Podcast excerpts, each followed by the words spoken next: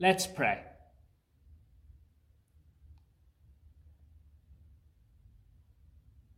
May the God who came amongst us in Jesus and sent his Holy Spirit on the church be with us now as we gather round your word. Amen. One of my favourite podcasts is called The Rest is History. Twice a week, historians Tom Holland and Dominic Sandbrook take a theme, an event, a person from history, and discuss it in a semi light-hearted way, sometimes relating it to present events. For example, towards the end of last year, as the UK's withdrawal agreement from the EU came into effect, they considered our top 10 Brexits, 10 occasions when Britain cut herself off from mainland Europe, beginning with the drowning of Doggerland beneath a tsunami around 6100 BC, which resulted in us becoming an island. And in the last couple of weeks, they carried out a World Cup of Gods. They didn't want to cause needless offense, so these were gods who at some point have stopped being worshipped. They weren't asking people to decide whether Krishna or Allah was best. No, they were mostly of the ancient variety. From Zeus to Ishtar, from Odin to the rather obscure Irish god Brigid. Prince Philip even got a mention as he was worshipped by a tribe in the southern island of Tanna in Vanuatu. So they did a draw like they do in football, and people voted on whether Zeus was better than Odin or Ishtar better than Prince Philip. The loser was knocked out, the winner went on to the next round until there was only one left, which turned out to be Athena, the Olympian goddess of wisdom and war. These gods were a right mix of good and bad, from the manipulative to the downright nasty. They all needed to be kept on side, or else. And as I listened, it became very clear why, for most of human history, it was not considered good news when God showed up. It was far more likely that someone was in for it. And that goes for most of our Bible too.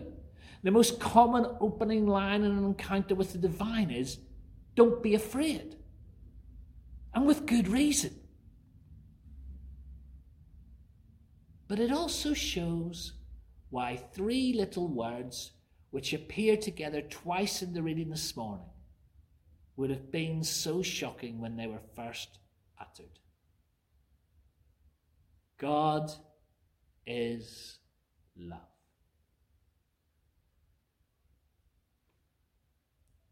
So simple, so familiar to many of us.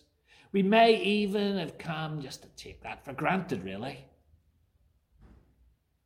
But these are not only reckoned to be amongst the last words written in our Bible, they're written by an aging disciple who has spent a lifetime reflecting on the divine.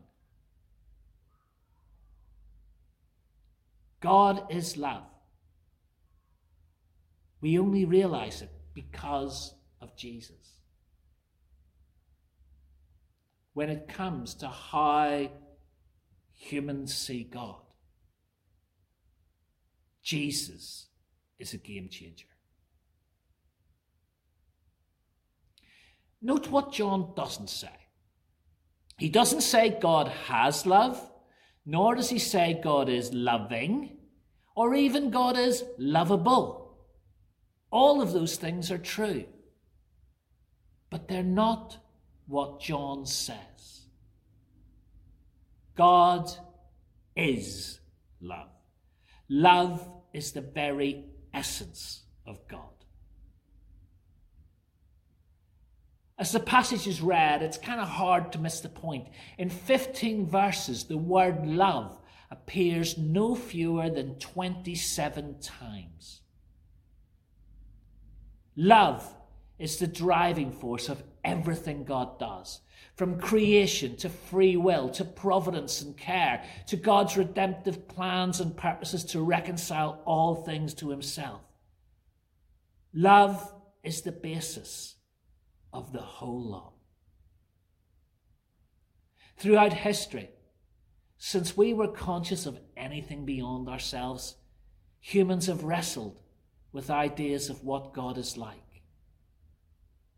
The world is full of so much beauty, but so much terror. We have sought to explain it. So the dominant images of what God must be like fall broadly into a couple of different categories. For many, God is the angry judge, watching our every move, ever ready and willing to punish any slip up. The alternative is an aloof, disinterested God, one who creates the world and winds it up, but actually plays no role in it. It just takes the course it does. Or, says John, there's a third way. A God who created the world in love, sustains the world in love, and plans to redeem all things. God is love always there, always reaching out, always taking risks, never giving up. God is love simply because of who God is. God loves us just because. We're imperfect, we stumble, we can make a mess, and God goes on loving because God is love. The Beatles were kind of right. All we need is love. But what is love? How do we know it? This love that John speaks of, it's, it's more than sexual attraction. It's more than affection. It's more than loyalty. It's more than friendship and support. Love is utterly unconditional when we dig into what John says here about love, we discover how our expressions of it are mere shadows of the kind of love John is talking about. That's not to dismiss them or to say they're no good. They are. We're truly blessed when we experience love. But they can't compare to the love John is talking about here. There is no fear in love. Perfect love drives out all fear. Think about it for a moment. Can we truly say that our loves are without fear? Love, as we so often experience it, makes us vulnerable. We put ourselves in the hands of another without any control over how they might respond. In love, we can fear loss, betrayal, that the one whom we give our love will ultimately not prove worthy of the trust. But none of those things is true of God's love. God loves us with an all consuming love, which never runs out and from which nothing not even death can separate us. Love can't be proved. It can only be given and received, expressed and experienced. When it comes to love, actions speak louder than words. It needs to be shown. And God has shown his love in sending Jesus into the world to give us life, to draw the world back to God.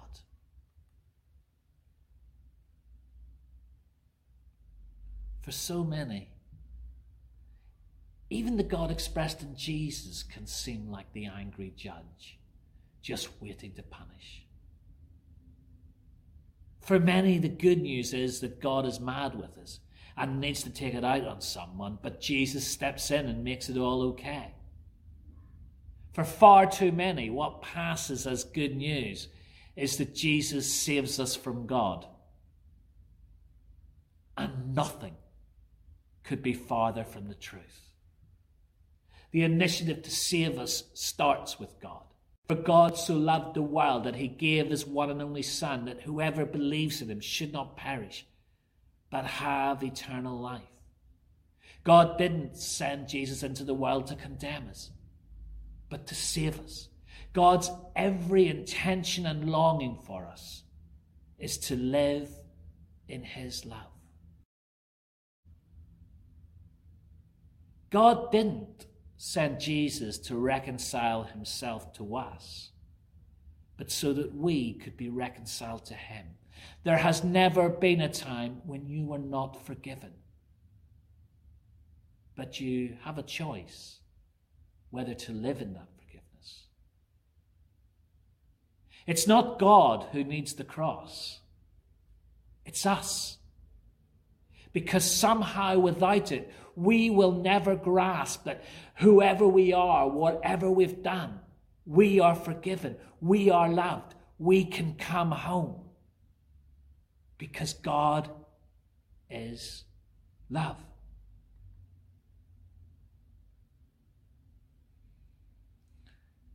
It's a well known Bible verse that the fear of the Lord is the beginning of wisdom.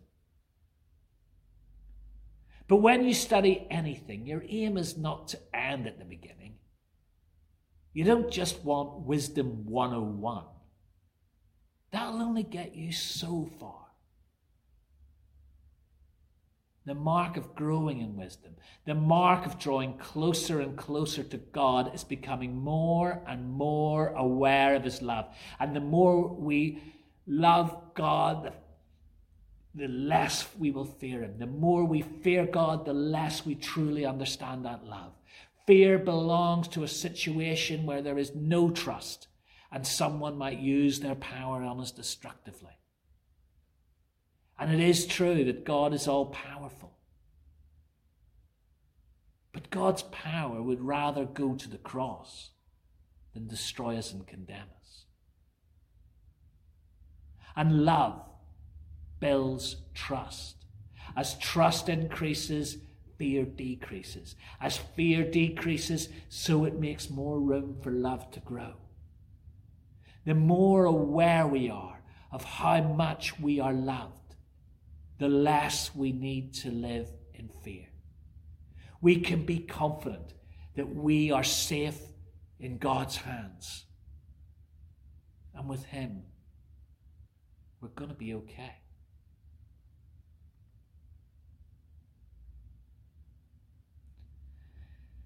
But we don't just stop there. We aren't called to be mere containers of God's love. We're called to be channels of it. Whoever loves is a child of God and knows God. That phrase, child of God, it's a Jewish idiom which expressed ca- character traits, really. We sometimes talk of people being a chip off the old block, and what we mean is that they bear some kind of family likeness. People might say, Oh, I can tell whose daughter you are by something you've done. Sometimes in our house, when we're watching the tennis, we're say sometimes that around 20, 35, 20, 40, the Federer household with their twin girls and twin boys will have Wimbledon sewn up. Both singles, both same sex doubles, and the mixed doubles if they take after their parents. When parents are good at something, they often pass that gift on to their children. Well, when God is at work in us,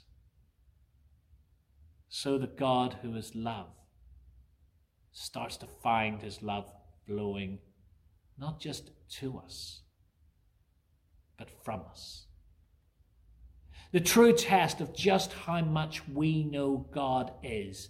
Not how much Bible we can quote, not how many conferences we attend, not how many nights a week we're at church stuff, not how many hours we've spent in prayer. It's whether we love. There is little in life that I find as sad as someone using the Bible as a weapon to attack, to win, to get one over on someone else. Jesus said, By this others will know that you are my disciples, if you love one another. Maybe it was that saying that John had in mind as he wrote, No one has ever seen God. But if we love one another, God lives in us, and his love is made complete in us. I love how the message puts that verse in. The person who refuses to love does not know the first thing about God, because God is love. Or verse 16 God is love. When we take up a permanent residence in a life of love, we live in God and God lives in us. This way, love has the run of the house. No one can see God, but they can see us. And they can see how we react towards them and each other. It's through us that God expresses his love. That's what it means for his love to be made complete in us. And this love, it's not just something we can conjure up within ourselves. Oh, in our better moments, we can be quite loving and on top form. But then there are the times when busyness or tiredness takes over or when someone is simply awkward and we find it hard to love them. And you know, it's not always without reason. No, this love we're talking about, it needs to be rooted in God. As the Holy Spirit comes upon us, it's like she creates a pipeline for the love of God to flow into us and through us to those whom we encounter. We live in a world which doesn't know just how loved it is. In part, that's because they've not seen it expressed in those who claim to follow Him. And in large measure, that is because we have no idea just how much we are loved by God. I've talked a lot in the last few weeks about growing back better. And at root, that's a question of what is love asking of us next? In Christian terms, we have often talked about who's in, who's out. Maybe a different question is about the direction in which we are traveling. It's maybe a better question. Are we drawing closer and closer to God, or are we drifting from Him? Are we being drawn deeper into love, or are we drawing back from it? Whether we truly grow back better will depend on whether we let love have the rule of the house. And that means within us and amongst us. Will we allow the story in which we live to be one in which our God is love? Will we be drawn deeper into that love? Will we allow that love to banish fear, in turn, freeing up space to allow further love to grow? Oh, may we do so. And may that love make its home in us flowing from us so that others will see that love, know that they are loved, and step into that love for themselves because they have come to know God for themselves and discover for themselves that God is love. Grace and peace be with you. Amen.